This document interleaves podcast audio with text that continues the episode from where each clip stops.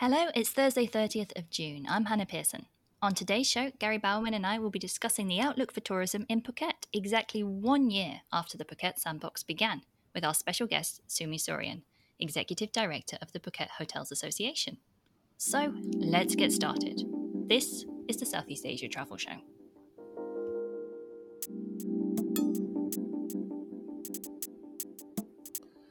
Hello, wherever you are in the world, and thanks for listening in. So, today we're jetting off to Phuket to check on its tourism progress. Exactly one year ago, on the 1st of July 2021, Thailand initiated the Phuket Sandbox scheme to kickstart inbound travel after 16 months of border closures during the pandemic. The Phuket Sandbox was heavily criticized for being a bit too bureaucratic and inflexible, and it was replaced in November by the Test and Go scheme a mix of domestic and inbound tourists have seen Phuket welcome 1.7 million visitors in the first five months of 2022. So, to dive deeper into Phuket's tourism and hospitality outlook 12 months on from the Phuket Sandbox, we're delighted to welcome Sumi Soorian, Executive Director of the Phuket Hotels Association. So, Sumi, welcome to the show. How are you doing today? And where are you? Because you're not actually in Phuket, are you today? Thanks, Hannah. Hi, Gary. And um, a, a, big thank you to both of you for inviting me to the podcast today. Very excited. Um, I'm not in Phuket today. I'm in Bangkok actually for the week and uh, attending in person conferences, which has been unheard of for the last two years. So it's really great to be back and meeting people and going out and about to very busy places here in the city you know, if, if you didn't mention it, it's like it is a year ago, and I have to say, time has gone past so quickly since we've started the sandbox, and we've made some adjustments to sandbox as well with the Thailand test and go, and then reducing and easing the restrictions as well. Um, yeah, you know that we, we have quite a bit of learnings from that, and I think uh, you know, it has been criticized for the bureaucracy, but I think it was very much needed as well to safeguard our island in case there's any potential breakouts that might jeopardize um, the destination. And I think all the uh, the necessary regulations were put in place was good, and I think you know with the vaccination percentage of seventy percent for the residences and particularly the frontline staff was important and was implemented in a very fast and efficient way.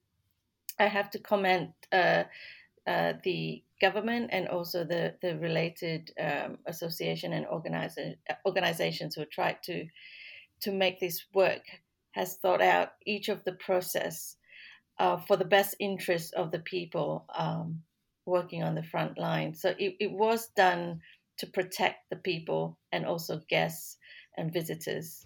Yeah, I mean, and uh, you know, we we had Bali Hotels Association on the podcast last week, and it was interesting because I remember last year we did a, a kind of Bali Hotels Association, Phuket Hotels Association um, joint um, podcast, and we were talking. This was before either destination opened, I think, and we were talking about who who was likely to reopen the fastest. And I think Gary and I's money was actually on on Bali and Phuket completely uh, leapfrog that, right? Bali's reopening really only happened this year, um, whereas you know you, you have to give.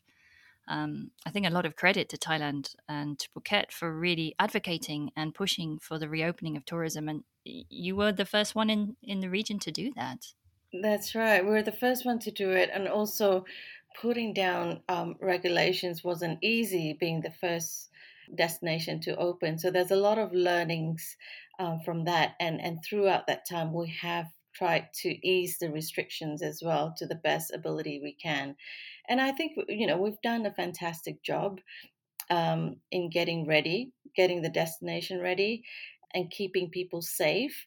More importantly, um, people are working in the front line for the hospitality and tourism industry and also for the safety of tourists coming back. And I think that's really important to keep in mind.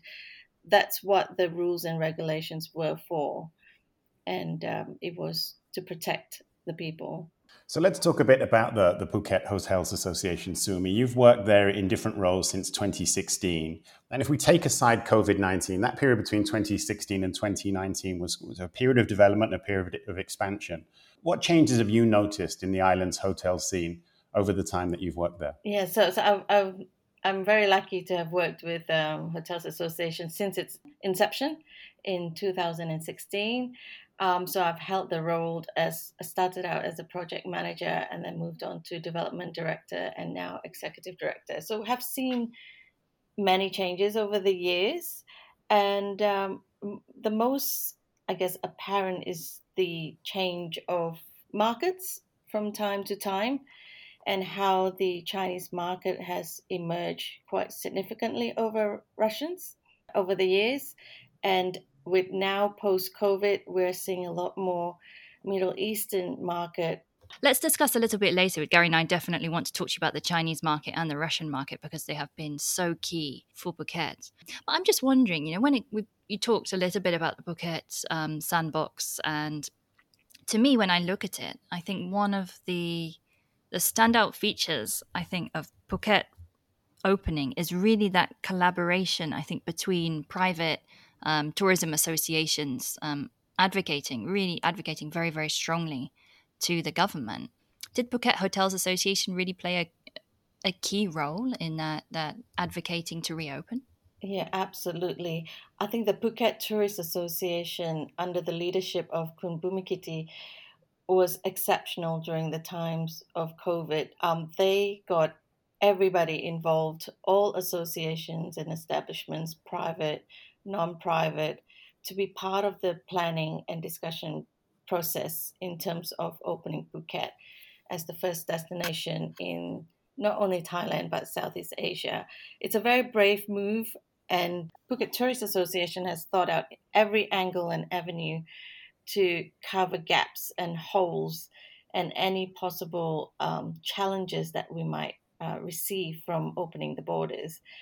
The, um, you know, it took months. We were part of the planning process, lots of meetings, discussions, and and then drafting and putting a paper together for him to bring it to the um, prime minister to suggest that you know to open Phuket. So it was a big uh, undertaking it was very efficient, I have to say. And um, it didn't take long because we were real advocates in, in getting it going. All these sectors were behind it. It was well supported and it was positively lobbied. It's interesting looking back now, one year later, uh, Sumi, at the Phuket uh, sandbox. I mean, if we if we look back, I mean, I wrote an article this week for the Asia Media Center, and I said that I think as we go forward in time that the Phuket Sandbox will be seen as an important landmark for Southeast Asian tourism in the pandemic era for a number of reasons. And I think one of those is because it really was a product of its time. If we go back a year ago, you know, vaccination rates were much lower. Uh, the Delta wave was really causing havoc through most of Southeast Asia. So there was there were real factors that, that made it important and bold for Thailand to do this. It lasted for four months, and then Thailand moved forward again with the test and go scheme, which has been very successful what were the sort of processes that you saw going on during the Phuket sandbox ahead of the test and go scheme to get ready for what really became like a, a full on reopening? For us, we really saw the Phuket sandbox. I think the 14 days and the 17 days quarantine was helpful in terms of the hotels. I think the industry that was hit hard the most was the hospitality industry in Phuket. And uh, we thought that it was a really great initiative to have that Phuket Sandbox scheme, as well as making sure that you know the tourists coming back are also well looked after during that time of arrival. Uh, because that's where traditionally where the um, infection takes place during your travel. So it, it allowed them to have that time to make sure that their health are in order before they are then free to roam around Phuket and then outside of Phuket after a certain period of time. And I think that worked really well at the very beginning. And uh, a few months later, when we moved to test and go, I think that's also very statistically based and da- data driven, looking at the numbers that the infections are actually lower. And many of the tourists that are arriving, that has arrived, are not where the infection comes from. It's already in Phuket. So based on that data itself, we were able to then ease the restriction and move into test and go. So it's it's very data driven. It's it's uh, factual, and the reasons for moving to ease the um, restriction is also um, uh, for rational reasons as well and logical. And like you said, there's been a kind of gradual rolling back of restrictions. You know, first of July tomorrow, even the Thailand pass restriction is going to be removed. The travel insurance requirement to enter Thailand is removed. So essentially, most regulations, except being um, vaccinated, are gone. Up to this point, what has made the biggest difference in terms of arrivals? You know, what was it removing, I don't know, pre-departure testing or on arrival testing, or was there was there a point where you really saw things starting to pick up momentum? Yeah, for sure. I think with all the different destinations opening up around us, and we could see the ease of um, restrictions, particularly Cambodia or Bali, we were the pioneers to open the border and then to see that we still have all these restrictions in place. We're just shooting ourselves in the foot. Um, so I think dropping that and being competitive with other destinations was a great help. So that really helped in terms of dropping those uh, restrictions. And also from the t- 23rd of June, wearing mask in public now is optional. Um, so that also, um, I guess, one of the signs that we have accepted the situation. It's a pandemic, you know, we've got to live with it. And I think Phuket has taken that mentality a few months ago as well that you know we accepted the situation. We just have to live with it but with with the right measures. And throughout this time as well when we ease the restriction we also see a lot of uh, corporate events coming back. Big groups. We also see weddings destination weddings. So um, these are all the changes that we we are seeing immediately once the restrictions are eased and also increase in airlift from different destination and not only increase different destinations but also frequency as well. So you said that um, you know in terms of the, the tourists coming in that that mix has, has changed up a bit. So you, you were saying middle east is becoming a bit more important. And india. So we've been getting quite a huge uh, number of tourists from india. Lots of um, frequency in flights as well. So th- that's where all the big weddings and celebrations also come from. I was going to ask that because as soon as you said weddings, that was the bell ringing in my head like, aha, it must be for the Indian market because I know I've, I've seen the TAT talking quite heavily about the Indian market, also Saudi Arabian market, which I guess is within the, the Middle East as well. Yeah, and they're doing a few road shows during in August as well uh, in India and Middle East, and so it is a, a two biggest market now uh, for Phuket. What about the European market, Sumi? Yeah, the European market is still good. I mean, they come during winter time, so it's quite seasonal. We see a lot of snowbirds. Um, so that that would be a few months in a year. We're also seeing quite a lot of Australians as well, and Singapore, Korea. Those are the top five. And I guess I have to ask this question: How much is Phuket missing the Chinese market? Wait, you know, surprisingly, we still do get some Chinese, but they're not, they're not Chinese who lives in China, but you know, from various part of the world. To a certain extent, we do we do miss them because you know currently for the property market, we're seeing quite a big influx in Chinese market buying properties in in Phuket, and you're seeing a lot of them doing it remotely as well. So I think a lot of people are just waiting for the borders to open so they could finalize a lot of the transactions. And some of them do go through even without them being here. That's quite a big shift. That's what we're seeing at the moment. And how about the Russian market? So you, you kind of alluded to that earlier. And obviously, you know, we saw at the beginning of the year that was really starting to pick up. Has that disappearance been felt by your members? Yeah, we did see Russian um, tourists kind of disappeared overnight. Uh, now they're coming back, and we do get the high spend, high net worth Russians that are back at the moment. And, th- and that's what we're seeing, just the luxury market. So I'd love to ask you more about what Phuket Hotels Association have been doing during COVID to support your members? Because obviously, you know, we just talked about it. One of one of the greatest supports was really advocating for reopening, but I'm sure that you have have been busy supporting members during COVID and now during this kind of recovery phase as well. So, what kind of activities have you been undertaking? Yeah, during this time, this challenging time during COVID, we we spent a lot of time making sure that our hotel members are up to date with a lot of the uh, restrictions, regulations, different rules that change from time to time. I think the first three months was the most confusing times where not just regulations about travel, visas, or the testing, but also regulations within the hotel, the staffing, and the measurements for COVID what do we need to do to be acceptable to be in the SHA program? And then they move from SHA to SHA plus. So making sure they're compliant, making sure that um, everyone is up to date with what the changes are, and the changes move quite quickly. So making sure that everyone's up to date, know what to do, what, where to apply, who to contact, and especially during times where we had to close the hotels and most of the hotels had to either put their staff on hold on, on furlough. Also around that and how they can get subsidized from the government as well. So a lot of compliance guidelines and uh, information that we make sure that they're up to date. And during this time as well, we had many of our hotel working group members time to look at strategy, how what we can do in terms of um, marketing the destination when when it's time to reopen. So being part of the Phuket Tourist Association's planning was integral in making this happen as well.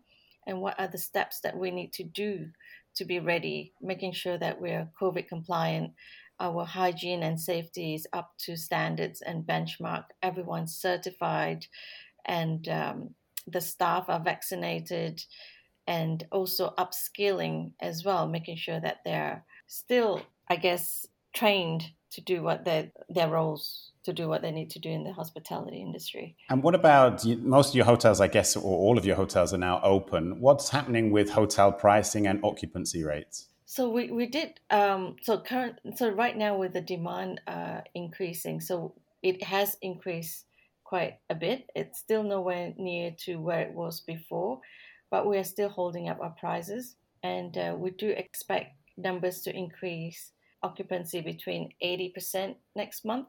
So it will pick up again, and I think it will get um, busier in quarter three and four. That's fantastic. So it sounds like finally there's some positive momentum. So that must be a relief for you and your members. Yes, exactly. And and you do find some of the hotels are are very busy when it comes to holding meetings and events. So booking a venue for meeting or or any special events are now uh, quite busy time, so you, you do have to look at dates in advance to book them. That's a really uh, that's interesting. That's another really great sign, and I guess maybe some of these were perhaps ones that were postponed, and then everybody's trying to hold the meetings now. Is that what you see is happening? Yes, exactly. Some of them um, have already planned this, and actually, most companies have also paid deposit, and now they're finally coming back because they've got the opportunity to travel again to then resume these activities. And you mentioned that about Q3 and Q4, obviously going to be busy times for, for Phuket and Thailand. Some Southeast Asian destinations, and in fact, destinations around the world right now, are reporting shorter booking windows. Are you noticing this in Phuket, particularly in terms of forward bookings? Yeah, very much so. I think one of the trends that we've witnessed over time post COVID is really the booking window time is getting shorter and I think the flexibility with flights and accommodation makes that easier for tourists to book at a very short window of time. So planning time is also short. I guess we were used to COVID times where things were unpredictable. So people are leaving it to the very last minute in case of any changes occur in the country. Yeah, so in terms of tourists, we're seeing that uh, a shorter window, but if it's for an event or celebrations or weddings. So we do see a quite a longer window for booking. And does that short booking window have um, have a big impact in terms of hotel planning and operations? Yes, of course, uh, uh, particularly uh, staffing as well. So that does impact it quite a bit. Um, one of the biggest challenges post COVID is human resources. So a lot of many of our hotel members are facing the lack of not just staffing but also skilled workers as well. So these are what we're trying to um, help with our hotel members.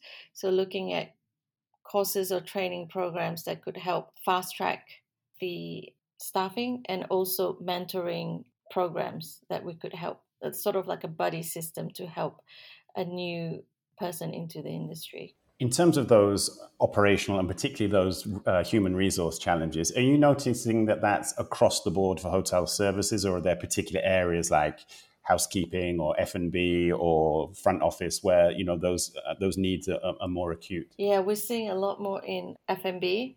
Actually, most of F and B and also service area like uh, the front of house and uh, front desk and everyone are going through the same problems as well. So not just only hotels, but you've got independent restaurants that and businesses on the island are also facing the same challenges. Yeah, and of course, then I, I guess then that could potentially impact the quality of the experience that the traveler has when they're on the island as well, right? Yeah, that's right. So let's talk about the Thailand Travel Mart Plus. So this just happened quite recently in Phuket, um, organized um, by the TAT, bringing in, I think, buyers from all over the world. Did you or any of your member hotels get a chance to attend? And what was the vibe, you know, amongst buyers and sellers? Yeah, yeah, it was great. So this was back in June, and uh, it was actually in the area where where our office is as well.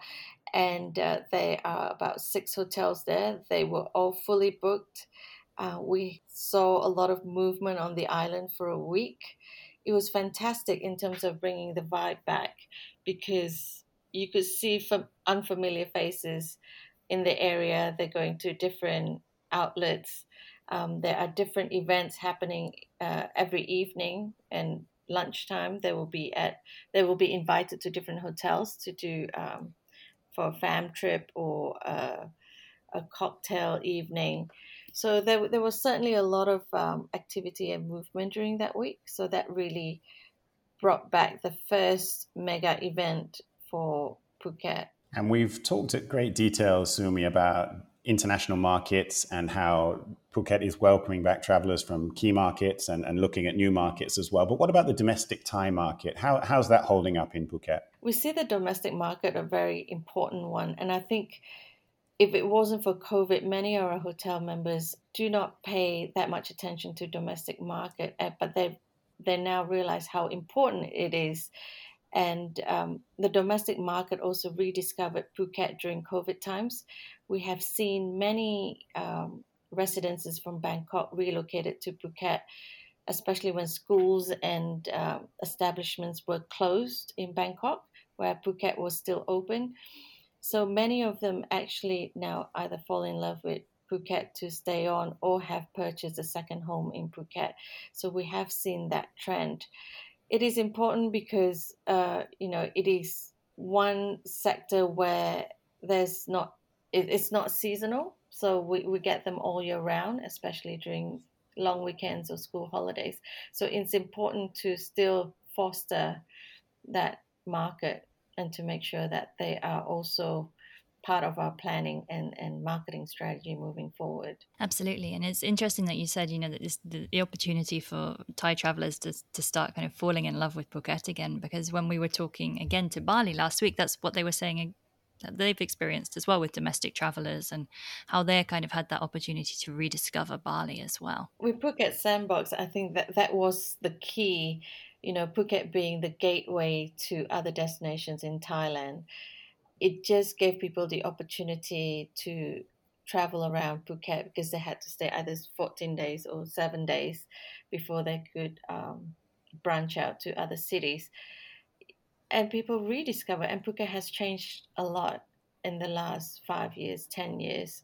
Uh, there's many more restaurants. There, there are different places to visit, more attractions. So, you know, we've just opened one of the biggest water park in Southeast Asia, Andamanda and Phuket. That was a couple months ago.